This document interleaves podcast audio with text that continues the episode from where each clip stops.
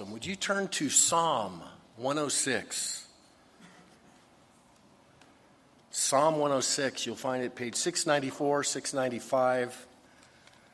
If you're using a Bible under the seat in front of you.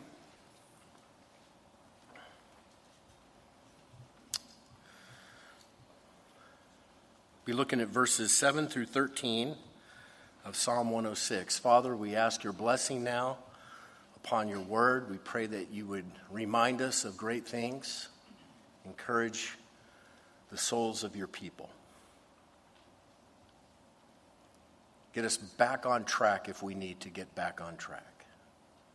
Do your work in our hearts, I pray. In Jesus' name, amen. Amen. Well, in studying the life of Moses, like uh, we're doing here on Sunday mornings, you have to consider uh, one of the greatest miracles, really, recorded in all of Scripture. And of course, I'm speaking of the crossing of the Red Sea. Just an incredible story. You may have heard of the little boy who came home from Sunday school. His parents asked what he learned, and he said, We learned about the Exodus. And they asked him to, Well, tell, tell us what you learned. And he says, Well, the Israelites got out of Egypt, but Pharaoh and his army chased after them. The Egyptian army was getting closer and closer, so Moses got on his walkie talkie and told the Israeli Air Force to bomb the Egyptians. While that was happening, the Israeli Navy built a pontoon bridge so the people could cross over. Once Moses and the Israelites got safely to the other side, they blew up the bridge while the Egyptians were trying to cross. By now, Dad is shocked. Is that what the teacher told you? Well, no, not exactly, but you'd never believe the story she told. it is an amazing story, and it's a true miracle of the Lord. And it's a defining moment for the nation of Israel.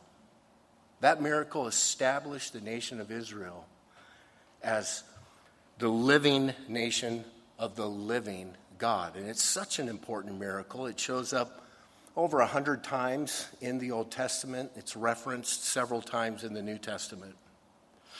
So, all the details of that miracle are recorded in Exodus chapter 14, but I've chosen to consider a psalm that was written hundreds of years after the event, looking back at the event, giving us a slightly different perspective on it. So look how it's recorded here in Psalm 106, beginning in verse 7. Our fathers in Egypt did not understand your wonders. They did not remember the multitude of your mercies, but rebelled by the sea, the Red Sea. Nevertheless, he saved them for his name's sake, that he might make his mighty power known. He rebuked the Red Sea also, and it dried up. So he led them through the depths as through the wilderness. He saved them from the hand of him who hated them and redeemed them from the hand of the enemy. The waters covered their enemies, there was not one of them left. Now, there's an interesting detail that you notice in verse 7, and I'm not sure many of you guys realize this, but it says in verse 7 that there was rebellion in the hearts of the children of Israel on the shores of the Red Sea. It says they rebelled by the sea, the Red Sea. They rebelled against Moses, they rebelled against God. It was an ugly scene there at those shores. So you remember the story when uh, God led the nation of Israel out of Egypt. He led them cloud by day, pillar of fire by night, and he took them kind of on an odd way. The short way was right across the land of the Philistines on your way to the promised land. It would have been short. God took them the long way, out of the way, downward by the way of the wilderness area of the Red Sea. It looked weird. It was confusing.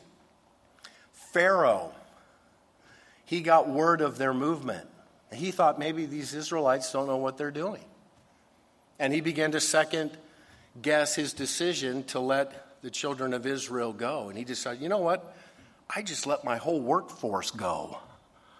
So he assembled all of his military, all of his chariots, his army, and they took off after the Hebrew people. And then God led his people into a place of vulnerability, this natural cul de sac, camped right in front on the shore of the Red Sea, a, a, mountain range to the north, a mountain range to the south, pinned in. And sure enough, Pharaoh and those armies, they came in, they rushed, and they pinned the Israelites inside that little area. It was almost like a trap. Well, the Israelites were terrified. They cried out, they were scared. But in that situation, they also rebelled. In fact, they said some very ugly things to Moses. They said to Moses, Because there were no graves in Egypt, have you taken us away to die in the wilderness? Why have you so dealt with us to bring us up out of Egypt?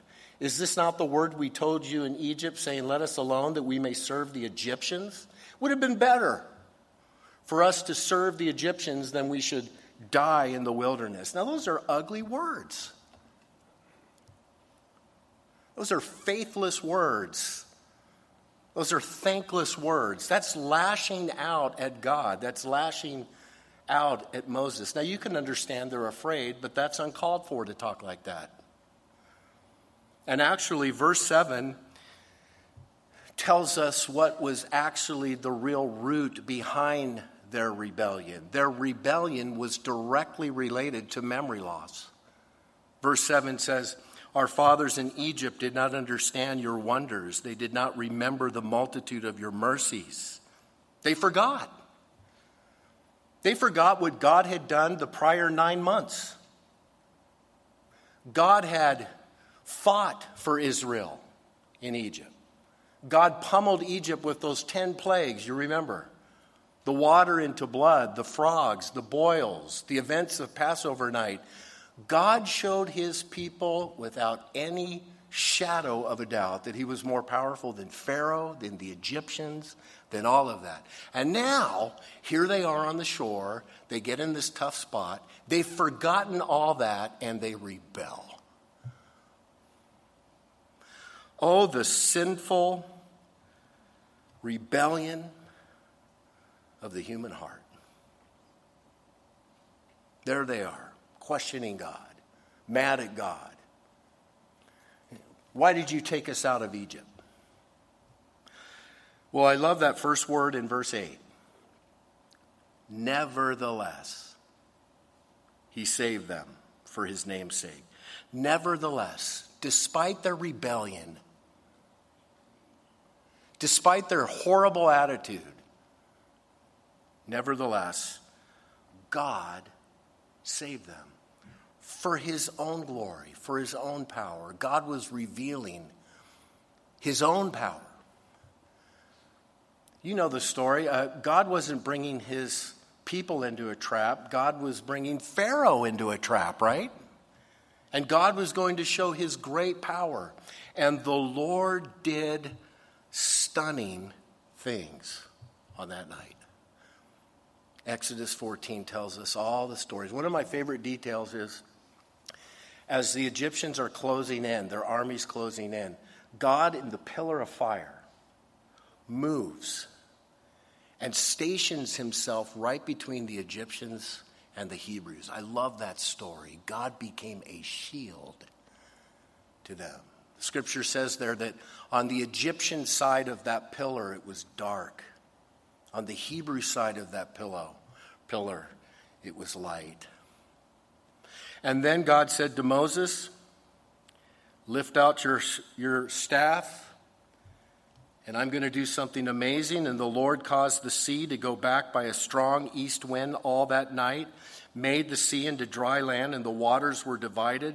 So the children of Israel went into the midst of the sea on the dry ground, and the waters were a wall to them on their right hand and on their left. God parted the Red Sea miraculously. Now, you'll read commentaries. You'll read, people try to come up with natural explanations for this. They're all laughable. God did a miracle. It's easier for God to part water than it is for you to part your own hair. He can do whatever he wants. He can make water move, and he did it that night. And they walked through on dry land. And then, just at the right time, the pillar of fire goes up, allowing the Egyptians to come in. And they start chasing, and they, they almost catch up with the Hebrews. And remember, the scripture says that God begins fighting for his people, he begins knocking the wheels off their chariots. Finally, the Hebrews, they go through.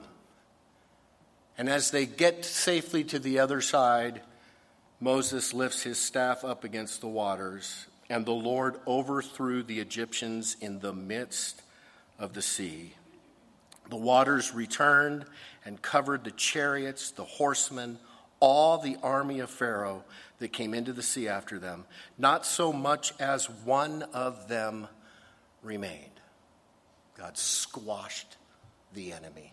I love what it says there in verse 10. He saved them from the hand of him who hated them and redeemed them from the hand of the enemy.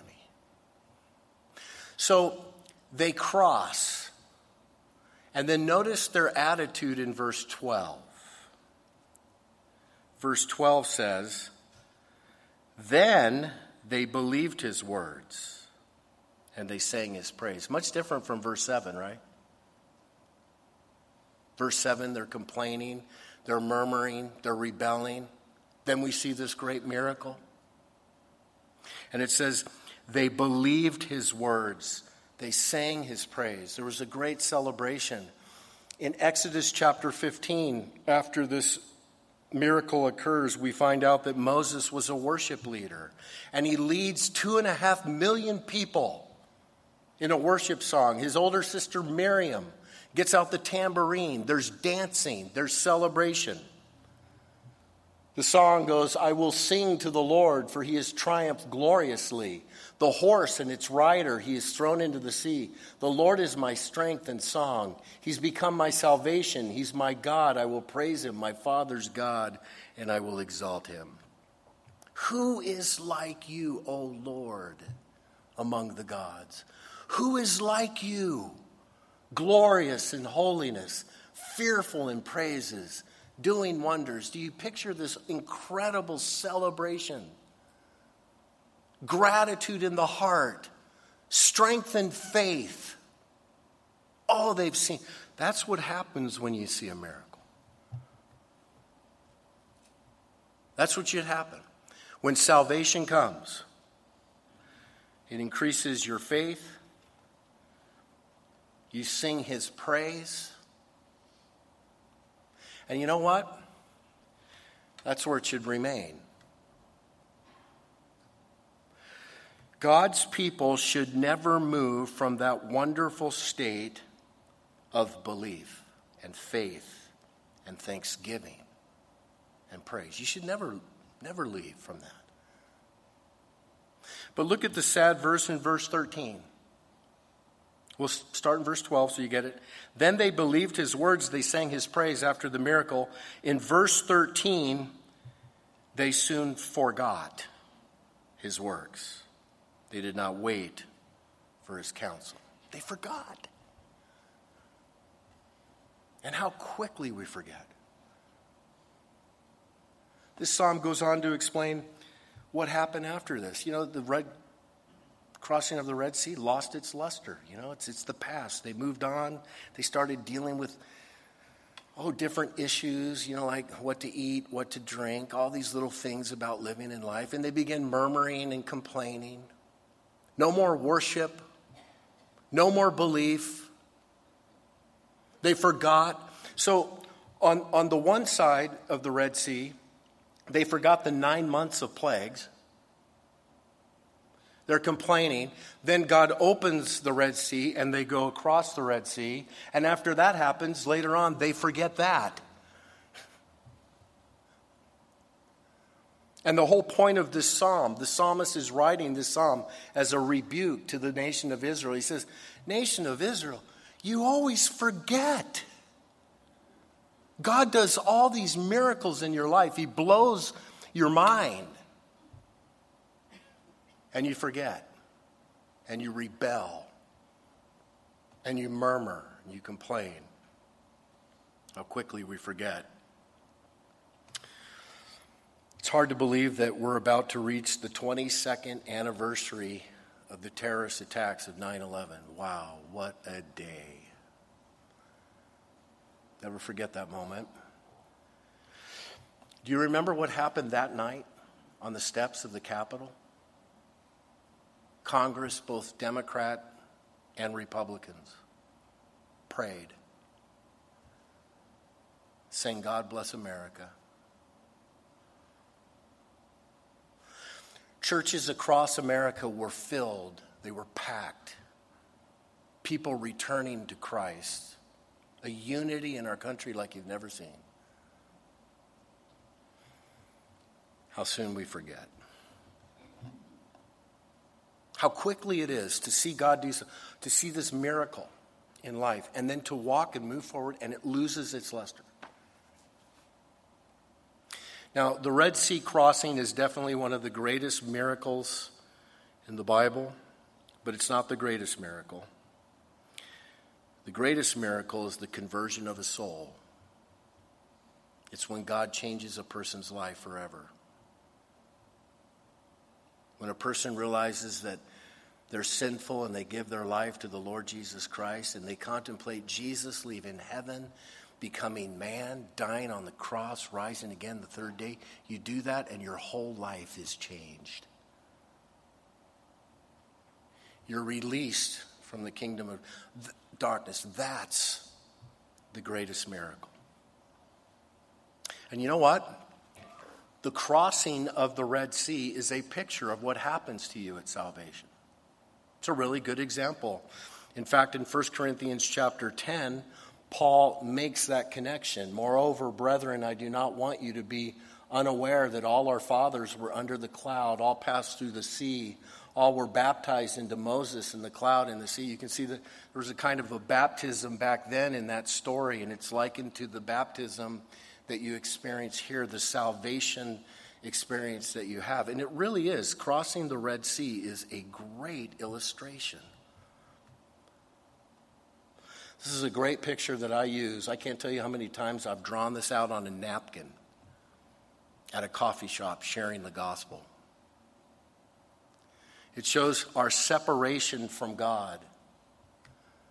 We're born into this world sinful. We reside on the fearful, rebellious side of the Red Sea. We've all sinned. We've fallen short of the glory of God. And because of sin, there's death and destruction. And we're separated from the God who loves us and made us because God is holy. He's without sin. And there's nothing we can do to save ourselves. But God moves in history. He provides His Son, the Lord Jesus. Romans 5 8. But God demonstrates His own love toward us, in that while we were still sinners, Christ died for us. You could use the word nevertheless there. Nevertheless, God demonstrates his own love towards us in that while we were still sinners, Christ died for us. He died for us when we didn't deserve it. Our sins were placed upon him. He rose again the third day. That is the greatest miracle in all of history the resurrection of Jesus Christ. The sacrifice that he paid for our sins. And when you put your faith and trust in Him, you're saved.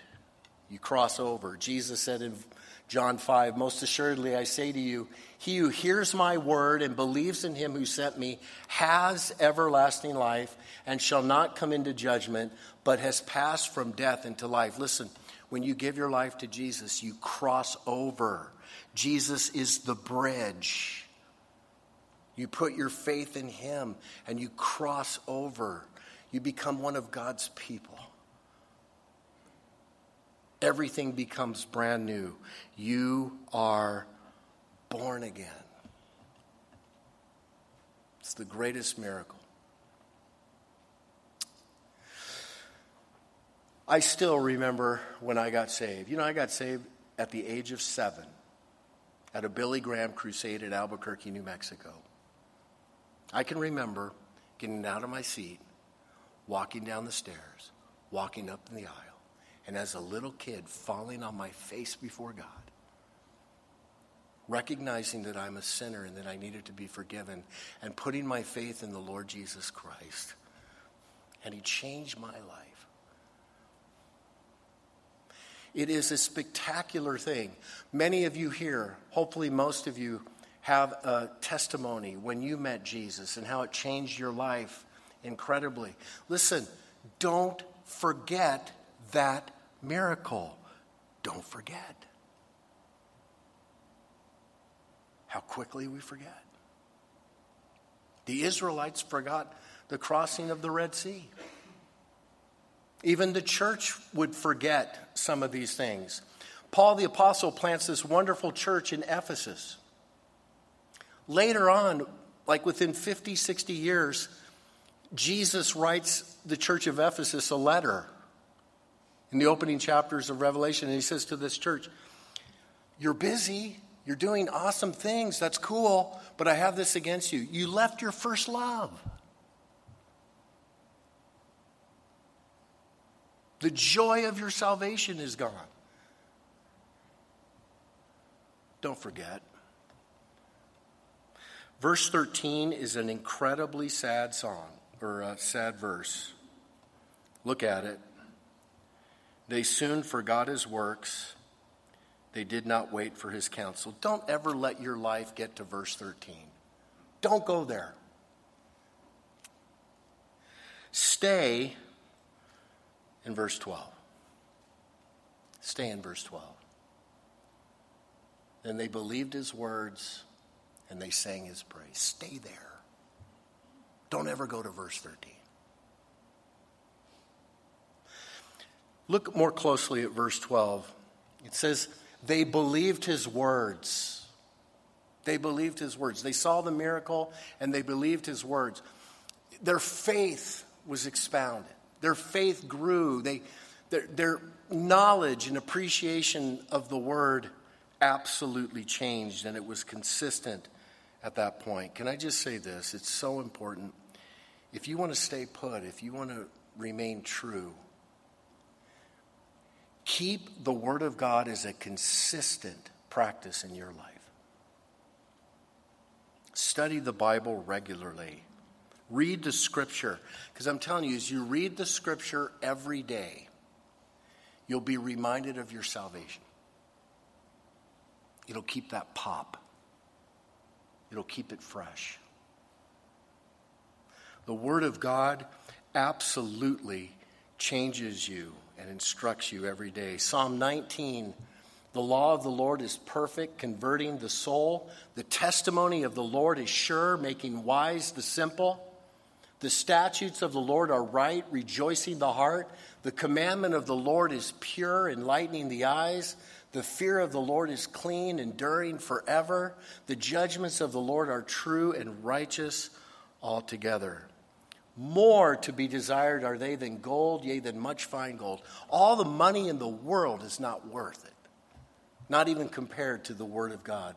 Sweeter also than honey and the honeycomb. Moreover, by them your servant is warned, and in keeping them there is great reward. Second Timothy 3:16 All scripture is given by inspiration of God, profitable for doctrine, reproof, correction, for instruction in righteousness, that the man of God may be complete, thoroughly equipped for every good work.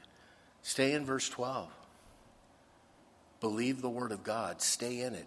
Now, I, I will say this. I shared this with our Wednesday night uh, crew a couple weeks ago. Your life will totally change the day you decide as a Christian to consistently read the Bible for yourself. Your whole life will change.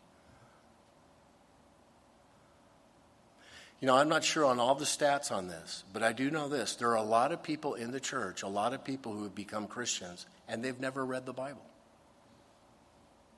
They want other people to read the Bible to them. Or hear somebody explain the Bible. Listen, there is nothing, nothing like reading the Bible for yourself. It keeps it all fresh. Man, so you read through a book like Romans and you begin to learn about things like redemption and justification, sanctification, righteousness by faith, grace. You read about that and you find out each morning what God did for you at the cross. Oh boy. You find out in the scripture how the Lord wants you to live day by day in the power of the Holy Spirit. It keeps it fresh. I'm telling you, nothing will change your life. We're having elders give their testimonies on our uh, Wednesday night communion services, and I've heard a lot of testimonies. And, and one of the main things you'll hear I was a Christian for years, but when I finally began to read the Bible for myself, everything changed. And I promise you, everything changes. That's how it happened with me. It electrifies. God speaks to you. God's word reminds you. It reminds you of the wonders of salvation and the ramifications of it to your life. It'll change your life. Verse 12 also says, They believed his words and they sang his praise. They sang his praise.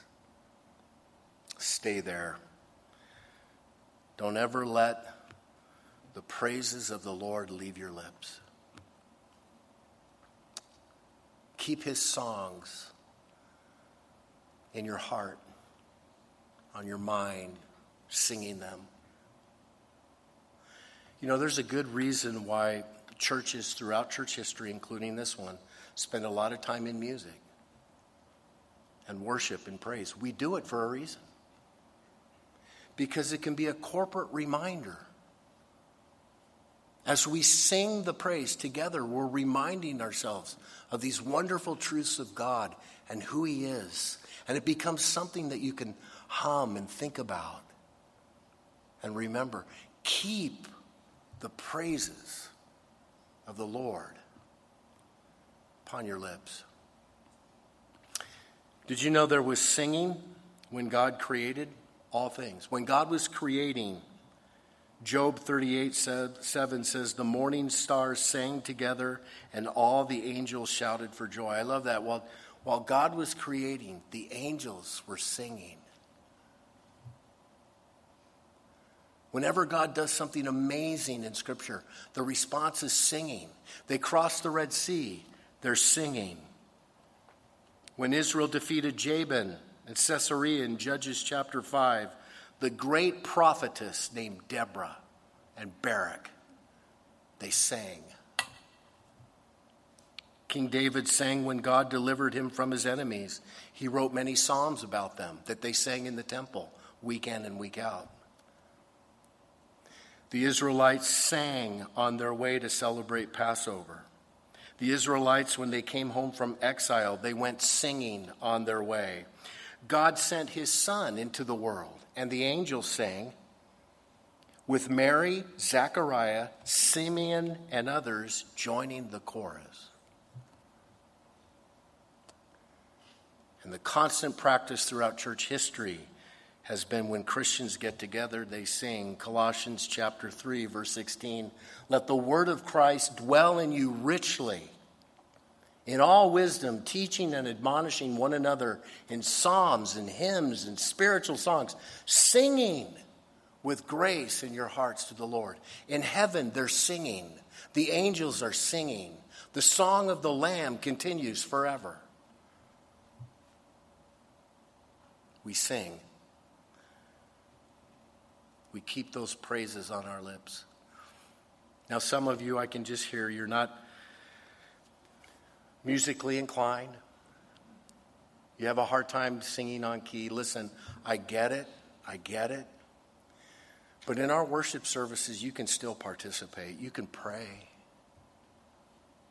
You can listen to the lyrics and think about the lyrics and give Lord the Lord that praise. You may not be able to play an instrument, but I'll bet you can play a CD or push a button on your radio. My brother and sister in Christ, can I encourage you something? Let praise and worship be the soundtrack of your life, of your life. Let the praises of the Lord fill your cars, your homes, your nurseries, your places of business. It keeps it fresh. It's so you don't forget. Again, I've heard many testimonies. Big thing, when they come to Christ, that's the hugest. When they start reading the Bible for themselves, that's big. There's another big thing when people decide, you know what? I'm going to turn off a lot of the secular music and I'm going to fill my mind with good things. I, I, I encourage you that. Now, I'm not saying you can never listen to secular music, except, I mean, people who listen to country music all day, they're going to become depressed alcoholics, right? You've heard the joke about country music. If you play country music backwards, you get your house back, your dog, your truck, your wife, your girlfriend. What you listen to, what you listen to impacts. It creates sort of the atmosphere for your life. It's the environment in which you live. Oh, my friend, do whatever it takes never, ever to forget that that moment when you gave your life to Jesus Christ and everything changed. I don't care how long you've been a Christian. Never forget that miracle. And you know what? Remembering that miracle, whether it's through praise or, or studying the Bible, you know what it really what it really does is it, it produces that gratitude in you, that gratefulness. Time and time again, the Hebrews, they forget. And what do they do in the wilderness? They're murmuring, they're complaining, they forget. And, and, and if we forget what God has done for us, we'll do the same thing, man. We need to have lives filled with gratefulness. In fact, one author said, and I agree with him, he said, Gratitude is the pivot point in life. I'll say that again. Gratitude is the pivot point in your life. All of your life turns on your gratitude.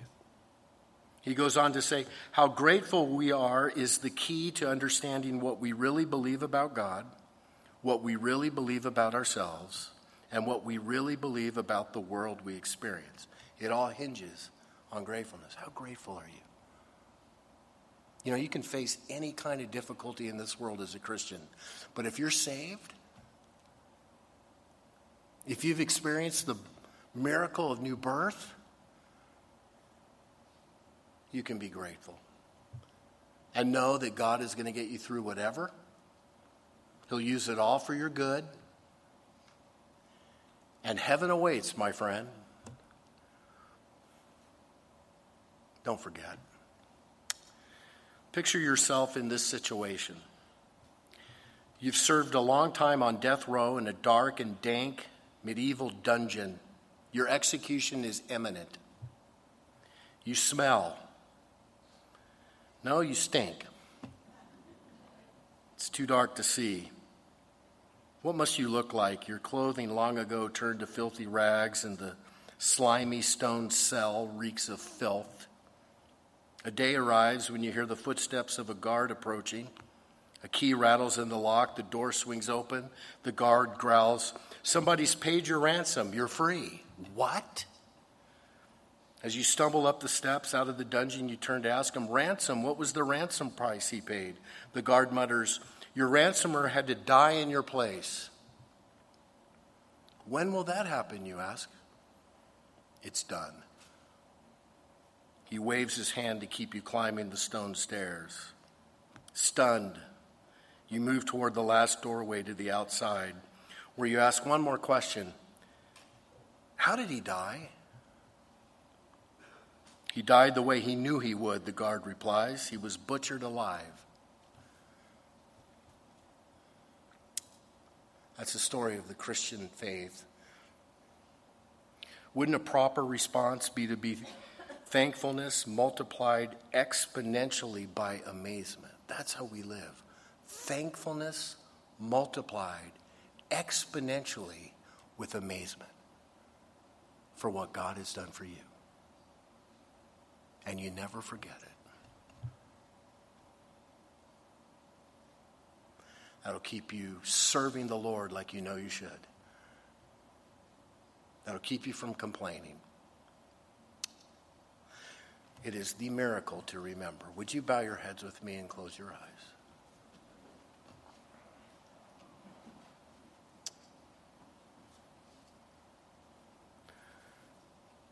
Lord, forgive us for forgetting easily all that you've done. And so many times we gripe, we moan, we complain, we get bad attitudes, we get rebellious.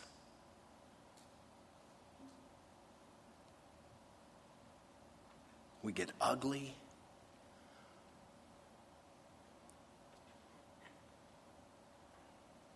Simply because we forget how much you truly love us, how much you've done for us. We lose sight.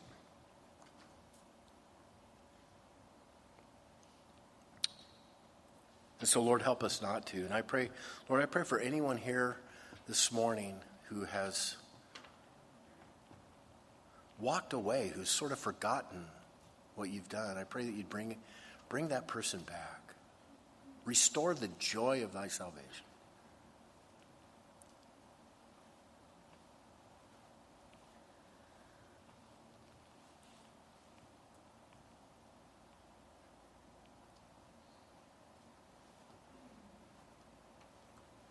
Lord, for those who need to, I pray that we would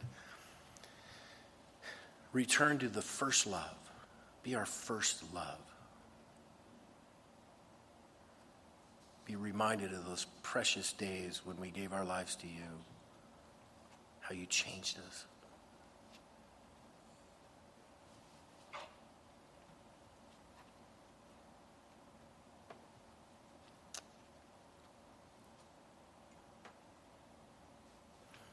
I pray that we'd be reminded daily in your word and that your praise would never leave our lips. That would motivate us each day to serve you the way we know we should.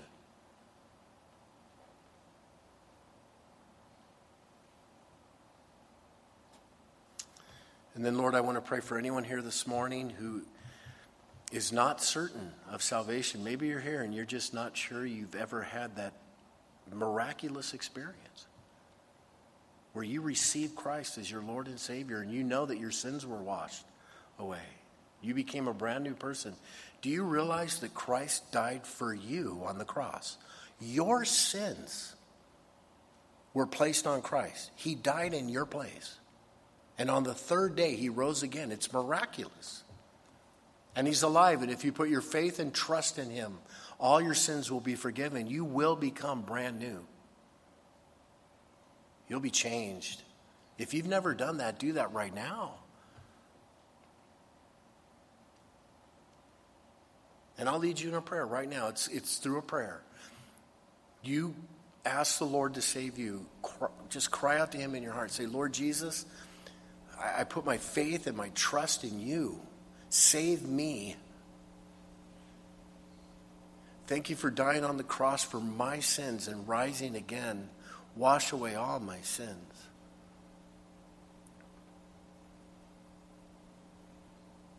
I want to cross over, Lord, into your kingdom. I want to belong to you, nobody else. I want to belong to you.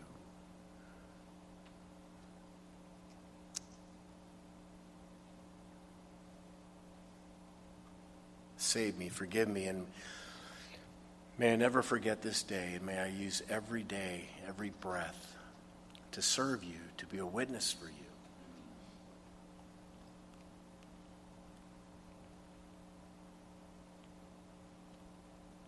Father, I pray that prayer for all of us.